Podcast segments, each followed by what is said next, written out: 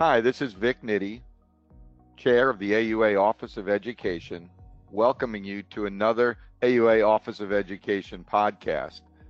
Today's podcast is Chronic Orchialgia, an algorithm for successful treatment. My co host today will be Dr. David Shin. Dr. Shin is Assistant Professor and Vice Chair of Urology at Hackensack Meridian School of Medicine at Seton Hall University in Hackensack, New Jersey. Uh, before I introduce uh, David, I just want to uh, go over uh, some of our um, some of our learning objectives for today. Uh, first, I'd like to just uh, say that chronic orchialgia or testicular pain is a challenging disease to treat from both the patient and the urologist perspective because the perception and resolution of pain is often subjective in nature. Uh, with a national trend toward treatment away from opioid use, it's important that clinicians utilize an algorithm focusing on non narcotic use uh, for medication treatment, as well as to be able to offer office based and surgical therapies when medical therapies fail. So, our learning objectives for today are to compare and contrast pathologic and non pathologic etiologies of scrotal pain. Second, are to summarize the rationale for different medication therapies and incorporate an algorithm for treatment. And third, to distinguish between various surgical treatment options depending on the etiology. And that introduction was so nicely written by uh, by Dr. Shin. So, David, I would like to uh, welcome you to the podcast. Well, thank you for inviting me today. I'm really excited to uh, join you. So uh, I will just tell the audience that this was originally something that uh, that David submitted uh, as an AUA uh, instructional course for the annual meeting. And uh, when when I thought about it, I thought this would really be an excellent uh, podcast topic. It would reach it. it it's a, a problem that all urologists see on a regular basis, and I just thought it was really ideally suited for a podcast, and I thought it would reach a much larger audience. So I'm so happy that David uh, agreed to do this with us. So we'll start out by simply asking for the, some definitions and the pathophysiology of chronic orchialgia. Sure. So, you know, chronic orchialgia is defined as kind of as an intermittent or conscrotal pain um, that lasts greater than three months in duration and will interfere with a patient's daily activities. So, you know, what's interesting, the pain will not just be localized to the testicle. I mean, it could also include pain localizing to the epididymis, any paratesticular structures, or even the spermatic cord.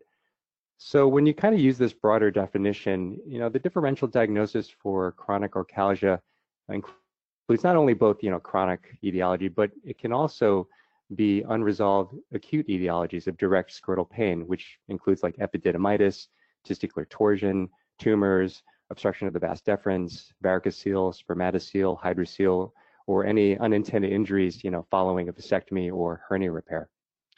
David, what about uh, pain that that that is perceived as chronic orchialgia, but may not necessarily be related to scrotal contents? Is is that possible?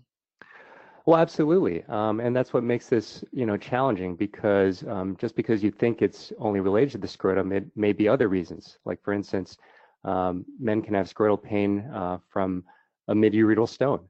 Uh, it could be a vascular aneurysm, uh, lower back pain, interstitial cystitis, prostatitis, pelvic floor dysfunction, or even an indirect inguinal hernia. So those are all things that could, you know, lead towards scrotal pain.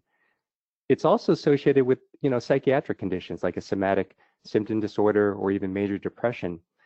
And then, you know, like a medication such as amiodarone, which is used to treat cardiac arrhythmias. Now, that's something that we don't, you know, deal with or see, but you need to be aware of because in um, it can cause uh, sterile epididymal inflammatory syndrome in up to 11% of patients who are on this medication. So there are a lot of different reasons other than, you know, scrotal content that can lead towards chronic orchialgia.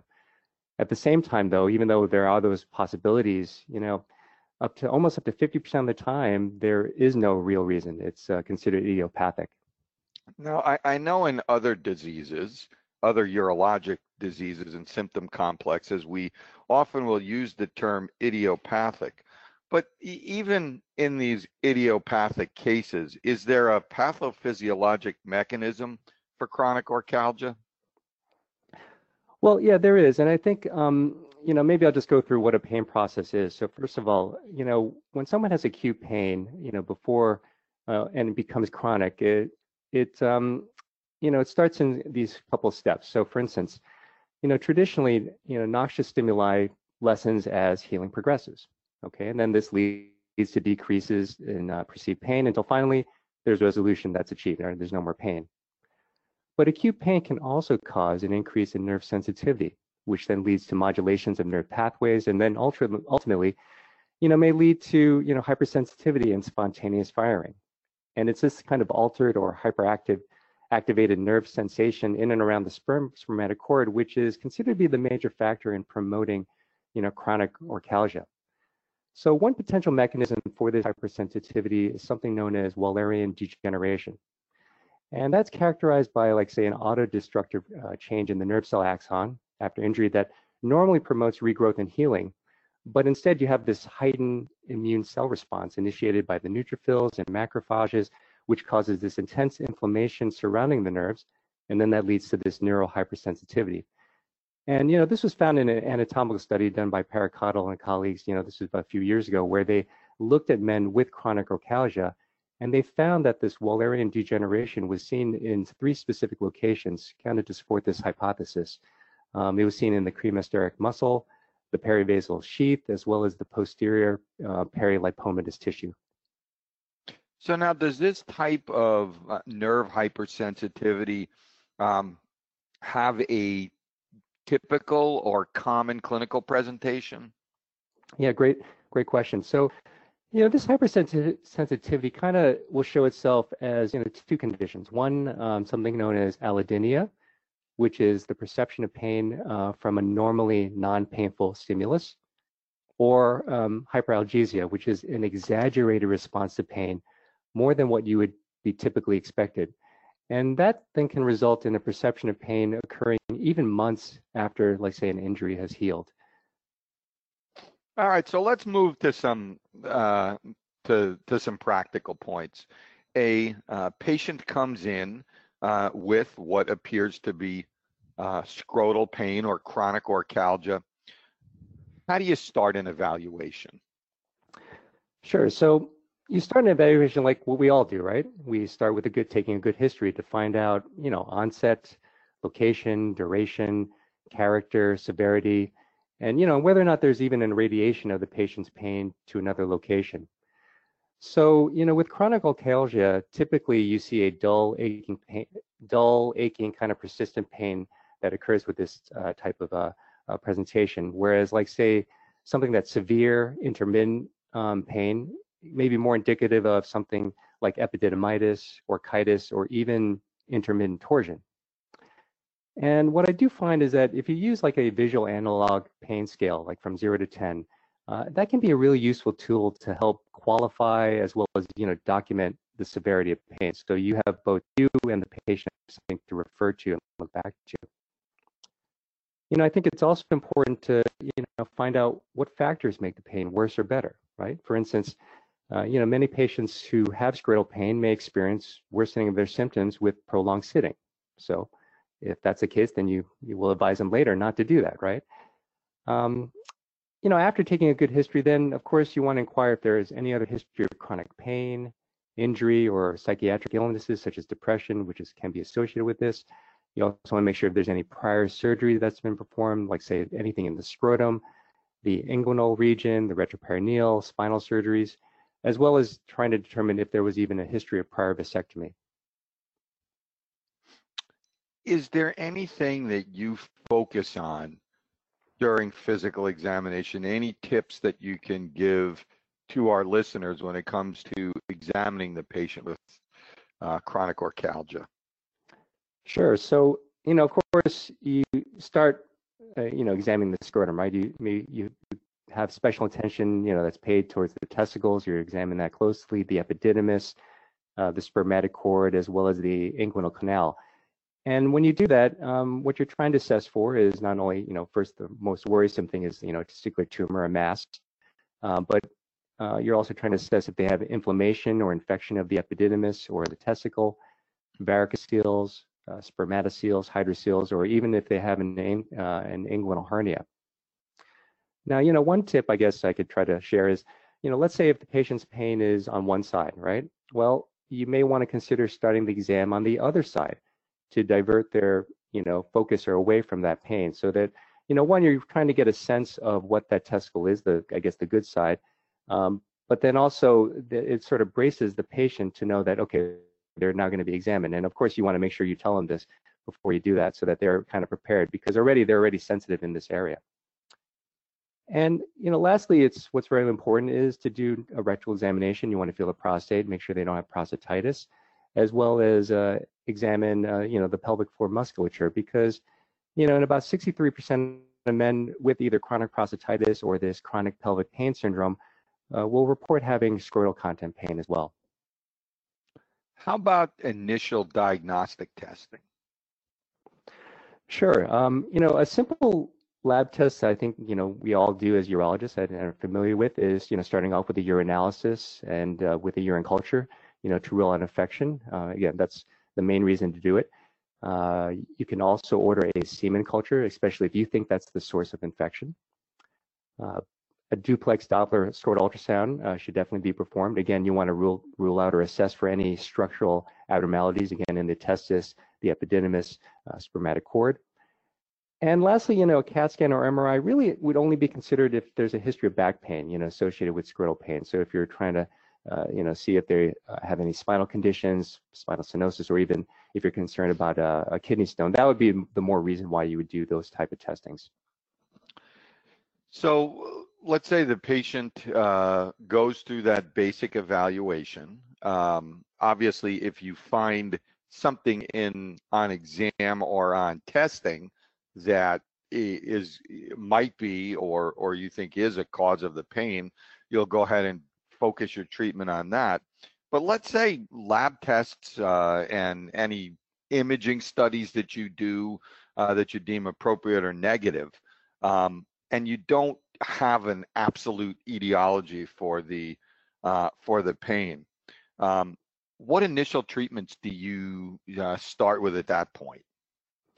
Sure. So, I mean, I think, you know, maybe what you're asking is, you know, what are some kind of conservative management or things we can do um, easily can be recommended or started off with. And so, you know, one thing that patients can do is that, well, they can either wear, you know, tighter fitting underwear or a scrotal support for elevation because that may help to relieve some of their pain symptoms. Uh, you can use either hot or cold compresses. Um, it really doesn't matter which one it is. I think it, bottom line, whichever one works. So um, in that sense, you know, patients can try to experiment one way or the other. And of course, lastly, if there's any activities that evoke pain, well, they should be avoided. You know, for instance, we talked earlier about, you know, um, you know, prolonged sitting, you know, sometimes is associated with this chronic pain syndrome. So, you know, one thought is, you know, just taking scheduled breaks throughout the day uh, that may relieve pain uh, so that it can sort of break the monotony of things.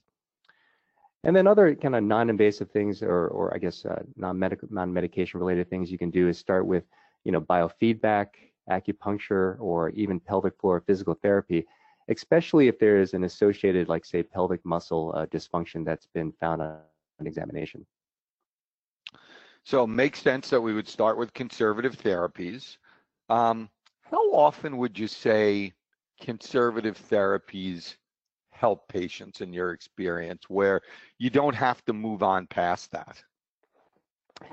Yeah, I mean, I, I think it, it really just all depends, right? It's, um, you know, I, I find that it, it, works probably about 20, 30% of the time. You know, now it, it, also depends on your patient population, right? I mean, if, if you're a referral center where um, you see, you know, patients who've already been through a few people, then then then that percentage is going to go down. But I think for you know, a lot of general urologists out there, um, they may be the first time the person they're seeing this, uh, the patient's first their first time they're seeing these patients. Um, that you know, I think these conservative therapies can definitely help, and at least it gives them some structure and knowing that uh, there is, you know, things that can be done if they haven't done that already. And I would imagine that for for some, particularly younger patients, just some reassurance that there's not anything wrong. I mean, you know, uh, you would think uh, young people are going to be particularly concerned about, you know, testis cancer, et cetera. Uh, I would imagine that even that reassurance through physical exam and whatever testing that, hey, whatever this is, it's nothing serious. I would imagine that probably helps in, in a certain number of cases as well. Absolutely. I think, you know, our, always our biggest challenge you know, is especially with these young guys is that, um, you know, that they are doing self-examinations and that, you know, I think if anything, we rather err on them being concerned and being evaluated than just not being concerned, right? So that in itself, I think reassurance is, is definitely um, very powerful. Now, how about you've gone through your conservative um, management and they haven't worked? What's the next step?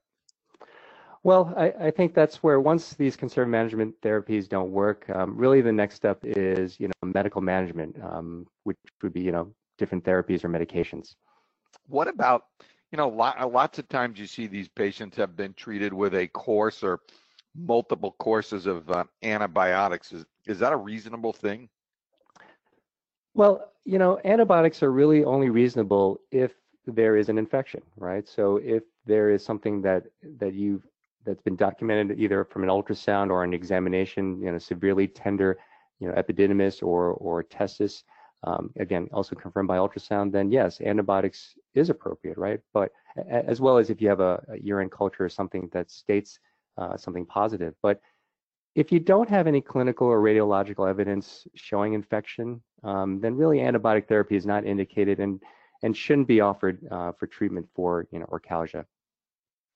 So where should we start? What's our first line medical therapy? Sure. So, um, you know, in terms of first line therapy for, you know, pain control and management, um, the easiest thing is doing a, you know, a two to four week trial of anti-inflammatories. Okay. And, and they, they could be a, a few things. Either one, you can start with ibuprofen, you know, 600 to 800 milligrams every four to six hours, uh, naproxen, 500 milligrams, you know, twice a day or even some of the non-steroidal anti-inflammatory medications such as uh, celecoxib, 200 milligrams daily, as well as meloxicam, you know, 7.5 to 15 milligrams daily. Uh, is there any one of those that you favor, or would it be different in different patients? Well, I think the easiest thing is starting with ibuprofen. It's the most common thing that you can just get over the counter um, without using a prescription.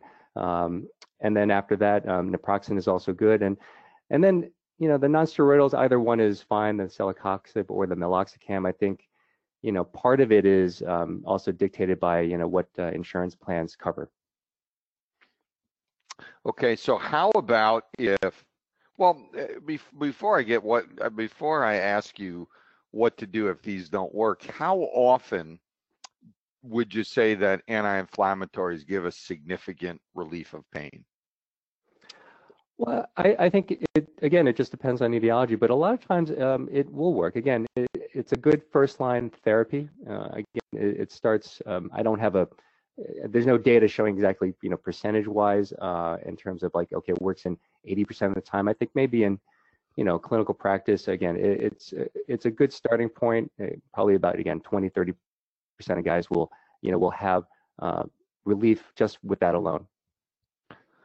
Okay, now let moving on. Anti-inflammatories have not given uh, the patient uh, significant pain relief. Um, what's next?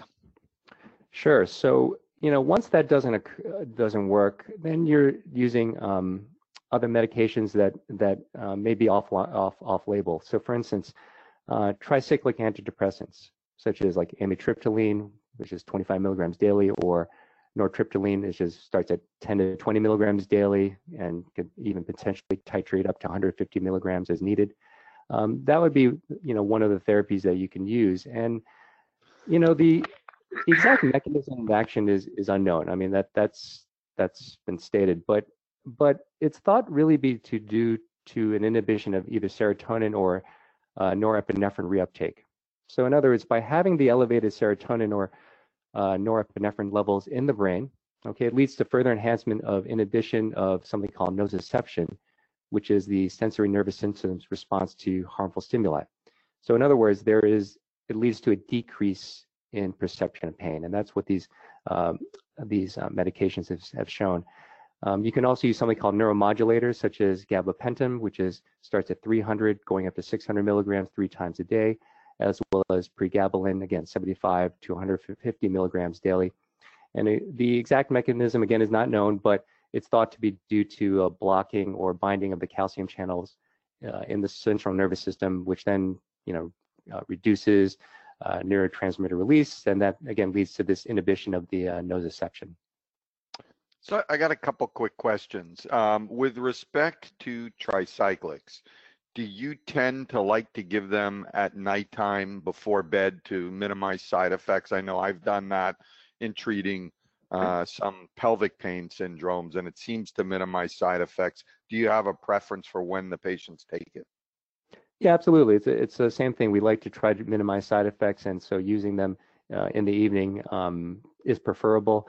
You know, but of course we always have to be um, flexible. Like obviously, if if it works better for patients in the day, that's not a problem either. But um, but we start up in the evening, just uh, just like as you said. And then another another question I had as you were sort of explaining some of the proposed mechanism of action for tricyclics, and you mentioned um, norepinephrine and serotonin reuptake. Has anybody ever tried to use uh, duloxetine for this, since it is a norepinephrine and serotonin reuptake inhibitor? Any any experience with that? Uh, you know, uh, not that I'm aware of. I, I, think you know at least, and I think that's always been the problem or difficulty in this space is that the literature on this um, is is is few and far between. And but you know that um, that's an inter- interesting point and could be an, uh, a very good study uh, to look at. Um, maybe something I'll consider after this. Um, so my next question is, you know, we went over a couple things: tricyclics, neuromodulators. Um, any studies to support their efficacy? Sure. So um, there is one study that actually supports their efficacy for these neuromodulators and tricyclic antidepressants. Um, this was published in 2007. Now, it was it was in the study of 19 patients, so already right off the bat, that's a small study, okay? Um, but it's really the only study out there that shows its efficacy. In fact, you know, about 62% of these patients who are on gabapentin and about 66% of those who are on norm, on the uh, nortriptyline uh, reported a 50% or greater improvement of their pain. So that's what we use as our basis for this. Um, but you know, as we just talked about, really, uh, there really isn't that many studies out there, and I and and I think that's uh, if we could have that, that would be really helpful in terms of you know advancing you know just our understanding of the whole uh, of the whole uh, you know uh, treatment. So what about narcotics for the especially uh, difficult and affected patient with pain. Right. So, you know, the challenge with narcotics is that, I mean, you know, they will work, of course. I mean, but but they're really only going to mask the symptoms of chronic orchialgia, right? And it's not really treating the underlying conditions, okay? And and and of course, as you know, you know, we're trying to minimize opioid use in the United States, and so um, this is really not something that that um, would be offered, or or I guess maybe the better way to put it, um, if it's something, if it's at a point where someone is really having that much difficulty and pain, um, you're probably better off referring this to a pain management specialist because this is where their area of expertise and and can also assist you um, with this. So. Um, you know, so I personally don't, you know, eh, don't really prescribe narcotics. I, I don't think um, and, and if they are at that point where they need it, then uh, I think we need to get some other specialists to help us with this evaluation. Yeah, I can imagine that would just be, a, uh, you know, an open window right to uh, narcotic dependency. Um, and uh, of course, we'd like to stay away from that. Well, you know, we mentioned in the beginning surgical options. What about the, what's the role of surgery in the treatment of chronic orchialgia? Well, you know, surgery definitely has a role, and I think um, it's something that you know you you would only do after patients have failed conservative therapy and medication therapy. So um, surgery is not right off the bat, um, but it definitely is a role once uh, you've started exhausting some of the more conservative and uh, therapies as well as the medications. Um, so let's talk a little bit about um, um, any further any further diagnostic tests before moving ahead with uh, a, a, more invasive or aggressive treatment. Sure, sure. So, you know, before you're going to do any surgery, I think it's really important um, to establish, you know, if there if if it's a nerve issue or not. And so, you know, typically what we recommend is having uh, patients undergo a spermatic cord nerve block, you know, prior to performing any sort of procedure because not only will this be diagnostic, uh, but again, will be helpful in determining whether a patient is a surgical candidate or not. So can you take us through the steps of how a nerve block is performed? Sure. So, you know, this is usually done with an injection of about 20 cc's of a 50-50 mixture of 2% lidocaine and uh, 0.25% bupivacaine without epinephrine using a very small needle, 27 gauge needle. Now, the injection is done directly into the spermatic cord at the level of the pubic tubercle. Uh, now, you could help, use an ultrasound um, if the patient's anatomy is somewhat challenging due to their body habitus or if they've had surgery before. So you can use an ultrasound to assist you with that uh, injection.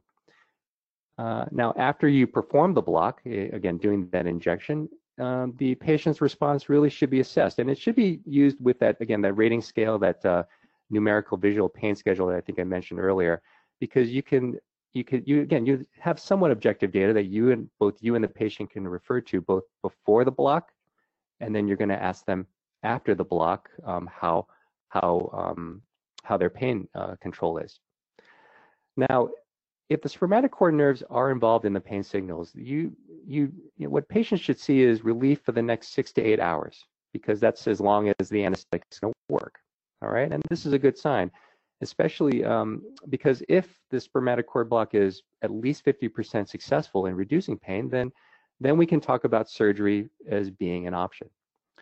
And I think interestingly, for those who experience like say more than you know really 90% pain relief, you know these cord blocks can then be repeated in the office every two weeks as needed. So now, if uh, you patient has a, a successful or has a good response to a cord block and is is interested in treating the problem surgically, what are the options? Okay, so you know, it, first there are a few options. It just first depends on the underlying etiology, right? So, for instance, if there's a history of vasectomy, okay, about one to two percent of men who undergo vasectomies may develop again this kind of constant or intermittent, you know, testicular pain that lasts for more than three months. And, and this is actually, you know, usually defined or coined as the post-vasectomy pain syndrome. Okay, so now post-vasectomy pain, you know, patients, you know, who, again, fail conservative therapy, just as what we just talked about, you know, then the next step could be is the microsurgical vasectomy reversal. And why it's thought to work is because, you know, the pain from the post that's related to the vasectomy might be due to, like, say, a nerve compression of the spermatic cord, you know, causing inflammation or either back pressure, you know, from, you know, congestion of the epididymis or, you know, perineural fibrosis, you know, again, that's a consequence of the vasectomy. And when you do the vasectomy reversal, you know, you consider also removing any sort of sperm granuloma, especially if it's, you know, when you're doing your physical examination, it's tender on exam, so you can remove it at the time of the uh, vasectomy reversal. Now, you know, of course, anytime patients undergo surgery, as as you know, we we have to they have to be counseled appropriately.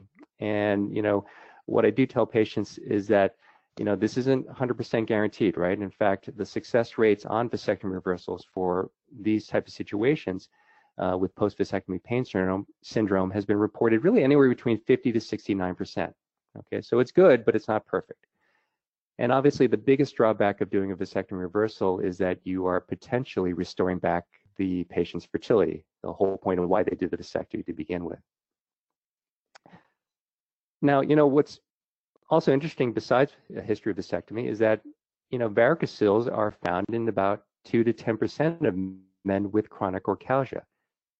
And, you know, again, etiology of why this occurs is not completely understood, but it's thought to be due to, again, compression of the, you know, kind of nearby uh, neural fibers by the dilated veins, uh, as well as kind of increased scrotal temperature, you know, oxidative stress to the to the testes and and you know testicular you know ischemia that's kind of secondary to the vasal uh, to the um, varicocele you know stasis.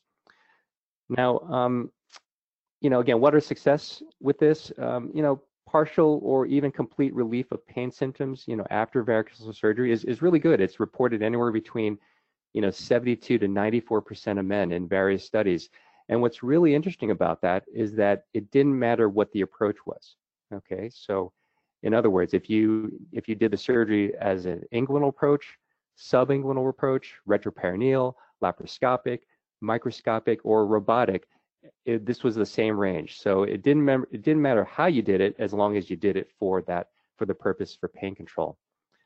But of course, that being said, you know, anytime you counsel patients, uh, you always they always have to be aware. It's, and it's been and it's been quoted in the literature, you know, that there can be at least an eight to ten percent risk of persistent pain even afterwards. So, David, I, I have a quick question for you. In the patient with chronic orchialgia and a varicocele, will you take them through all of the less aggressive options that we spoke about um, first, or you know, if if, if there's chronic orchialgia, let's say it doesn't respond to a non-steroidal anti-inflammatory, will you skip those other things and go to a varicocelectomy? So sort of going outside of the algorithm that we just spoke about, or do you kind of stick to the algorithm? Sure. I, I think, you know, like with algorithms, they're there to um, help guide you, right? And and so um, it just really depends on your discussion um, with the patient, right? It's uh, it's as we as you all know, as we all are very familiar with, this shared decision making process. So you know, first and foremost, before even if they have a varicocele, I, I do you know offer them and I want them to go undergo conservative therapy first because that may work, right? And it may work in about 20% of the time. Uh, whether again it's just you know just doing some sort of uh, modifications in terms of wearing underwear and whatnot um, or taking ibuprofen non, and non-steroidal uh, inflammatories.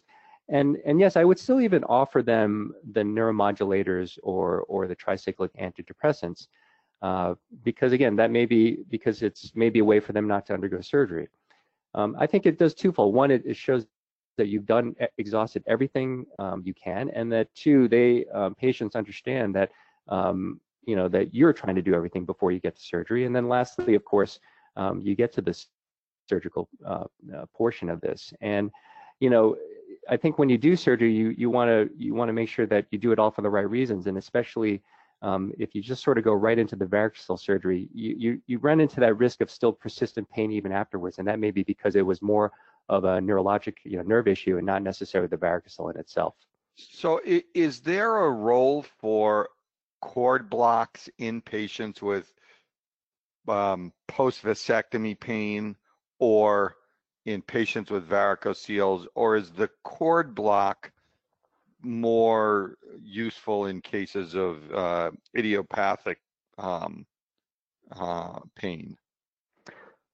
Well, I think the the cord block no is definitely useful. I mean, not only for idiopathic, you know, that's for the primary uh, reason, but even in the situations where there is post vasectomy pain or varicocele, uh, you want to know is there is there is there a nerve issue or not, right? Because um, if they respond to that, then you know then you know one can consider again, like say with the varicocele, for instance, right? At the time of varicocele surgery, you also consider doing you know a microsurgical denervation, you know, at the same time, right?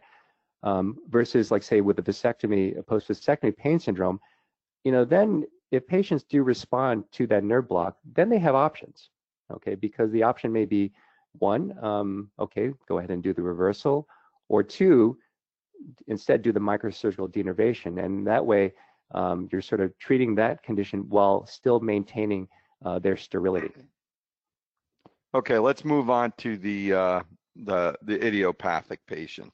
Um, you had been uh, speaking about uh, microsurgical denervation, so I um, uh, I, am guessing that's one of the options. And uh, if so, can you tell us a little bit about how you do it?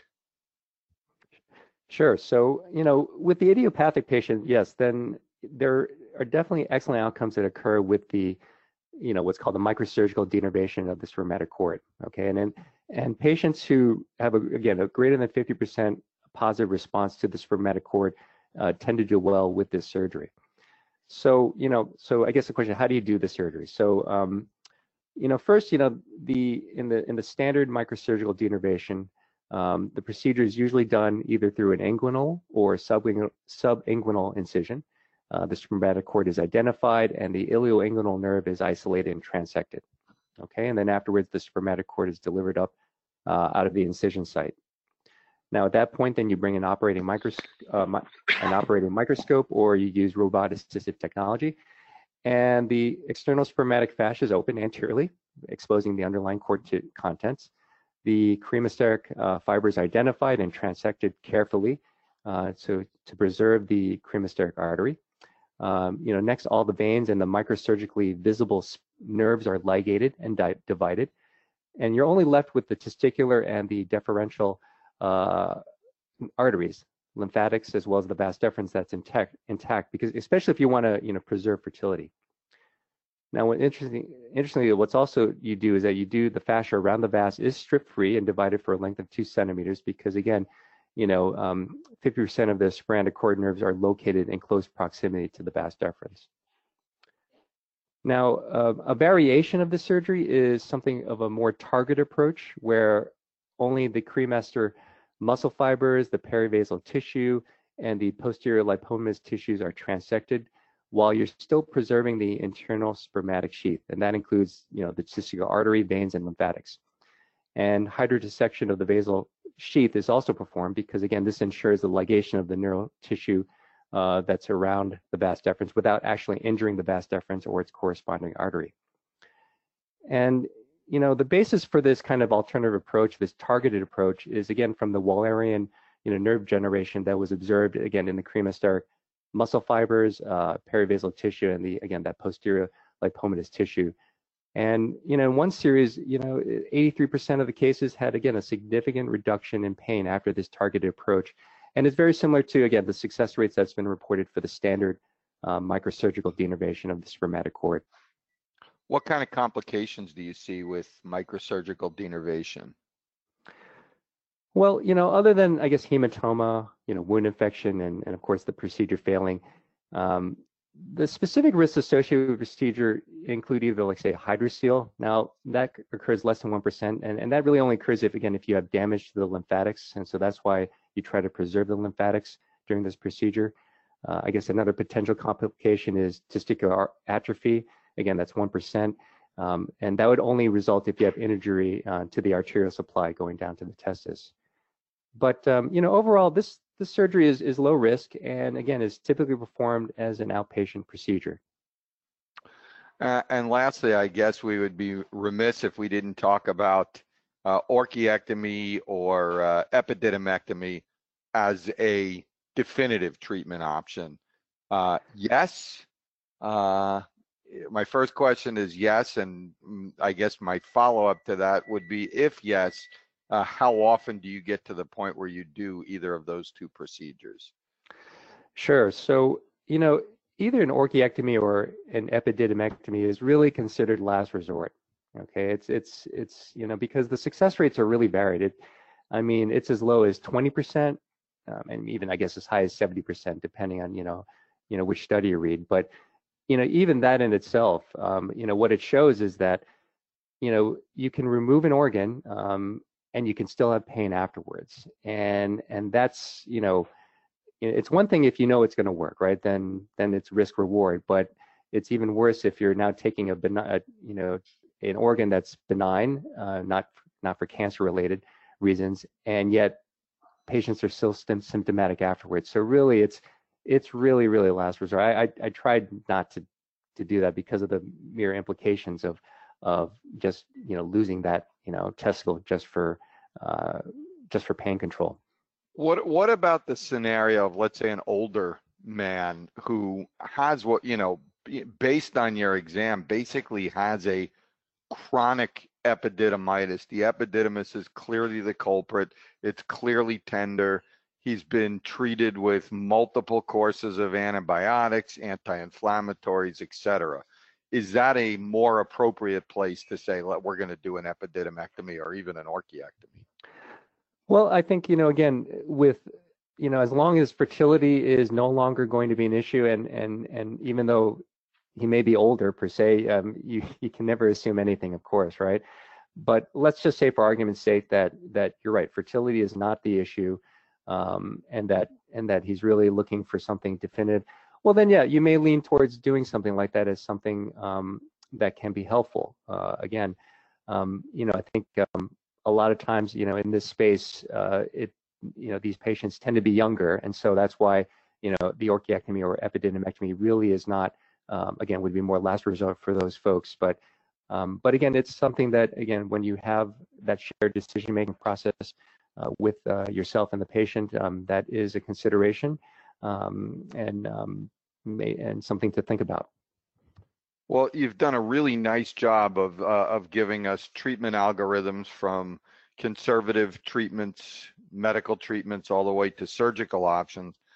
How about alternative therapies or things that may be uh, coming in the future? Sure. So um, there's only been a couple things that's been reported um, in terms of alternative therapies. I guess maybe I could discuss here. So, you know, first there's something called uh, pulse radio frequency ablation of the of the genitofemoral and ilioinguinal nerves. Um, that's shown some promise. It was just recently published in in Pain Physician in 2018 uh, where you know 70 patients were randomized. Now, the, now they had chronic post-surgical orchialgia, so they had some sort of surgery-related uh, testicular pain, but um, they were uh, randomized to either this radiofrequency ablation versus sham, and they found that there was significant improvement in pain scores as well as a decrease in need for pain medications in this treatment group. Uh, another uh, alternative is something called salvage ultrasound guided targeted cryoablation of the spermatic cord. And again, this is uh, was conducted in men who failed the microsurgical denervation of the spermatic cord.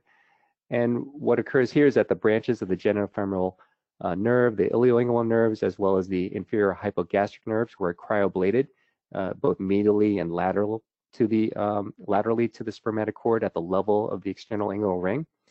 And in this study, about uh, 221 patients, again, recently published in Urology 2019, uh, showed a 75% reduction of pain. So again, that's something, um, you know, the question is now that's for salvage, but is that something that may be done for primary? And uh, I'm sure, you know, the authors are, are, are looking into that right now. And lastly, something called transcutaneous electrical nerve stimulation um, performed in the suprapubic region, where uh, again, it's just nerve stimulation, I guess, of the of the of the of the nerves leading towards uh, towards the testicle. Um, when it was used with pain medications, uh, it was shown to significantly improve visual pain scores and quality of life, and again, in a small randomized controlled trial of about 70 men. So, so that, you know, that's like using a TENS unit in the suprapubic region? Yes, exactly. TENS unit in the suprapubic region. Yes, exactly. Um, you know, I guess the question is, you know, will these therapies work out and and and be viable for you know men with chronic orchialgia? I guess you know that that'll be another podcast one day. All right. Well, D- David, this has really been a, a, a comprehensive discussion. Um, I just wanted you to give our listeners uh, some of your final thoughts or advice. Sure. Um, I think first and foremost, you know, it, it's important or helpful to be systematic in your approach um, because it makes sure that uh, the patient, because this helps the patient understand why you're being methodical about the way you do things. Uh, and hopefully I've given uh, some data here to sort of back up why we do the things so it makes sense. It doesn't seem like we're doing things randomly.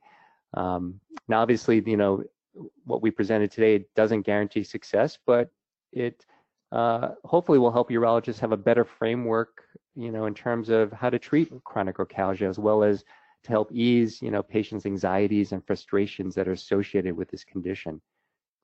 And I think also more also importantly is that during any point of treatment, you know, you really shouldn't be afraid to engage in any of your other colleagues or specialists, such as pain medicine specialists, neurologists, psychiatrists, psychologists, or physical therapists, you know, to help out uh, provide any additional care.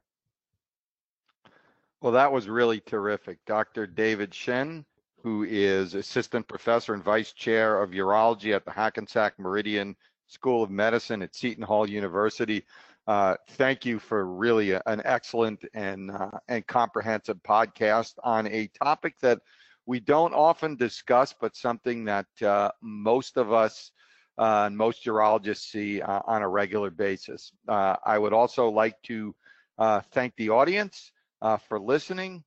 And as always, for more information, you can visit us at auanet.org slash university.